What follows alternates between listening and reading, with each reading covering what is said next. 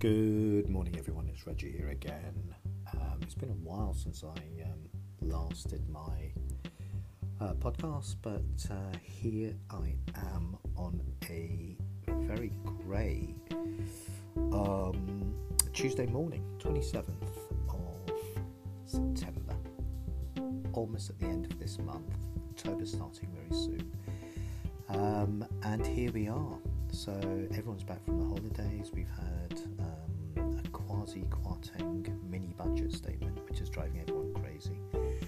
And I wanted to focus on a little bit on resilience and how to market uh, during this time, tough kind of time. So I wanted to break this down into um, three or four different areas. So this is going to be part one of, but think of this as an introduction to marketing through um, these difficult times. So, the aim of this as an intro is to really say it's not about cutting back on your marketing, it's about being clever where you place your marketing.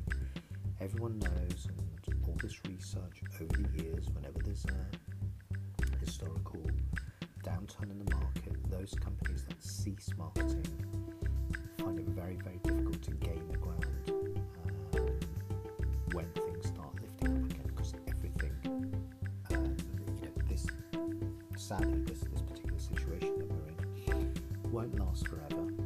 Um, and things will um, will come back, and those that can keep going and be clever about what they're doing will reap the benefits of this.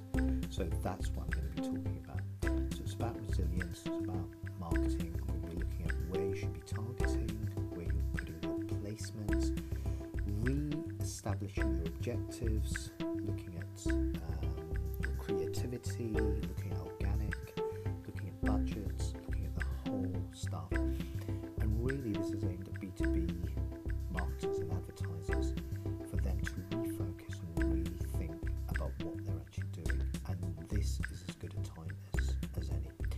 So, this is an intro to that. Come back. Uh, I will be giving you part one very, very soon. I hope you're all well, and I'll see you on here again soon.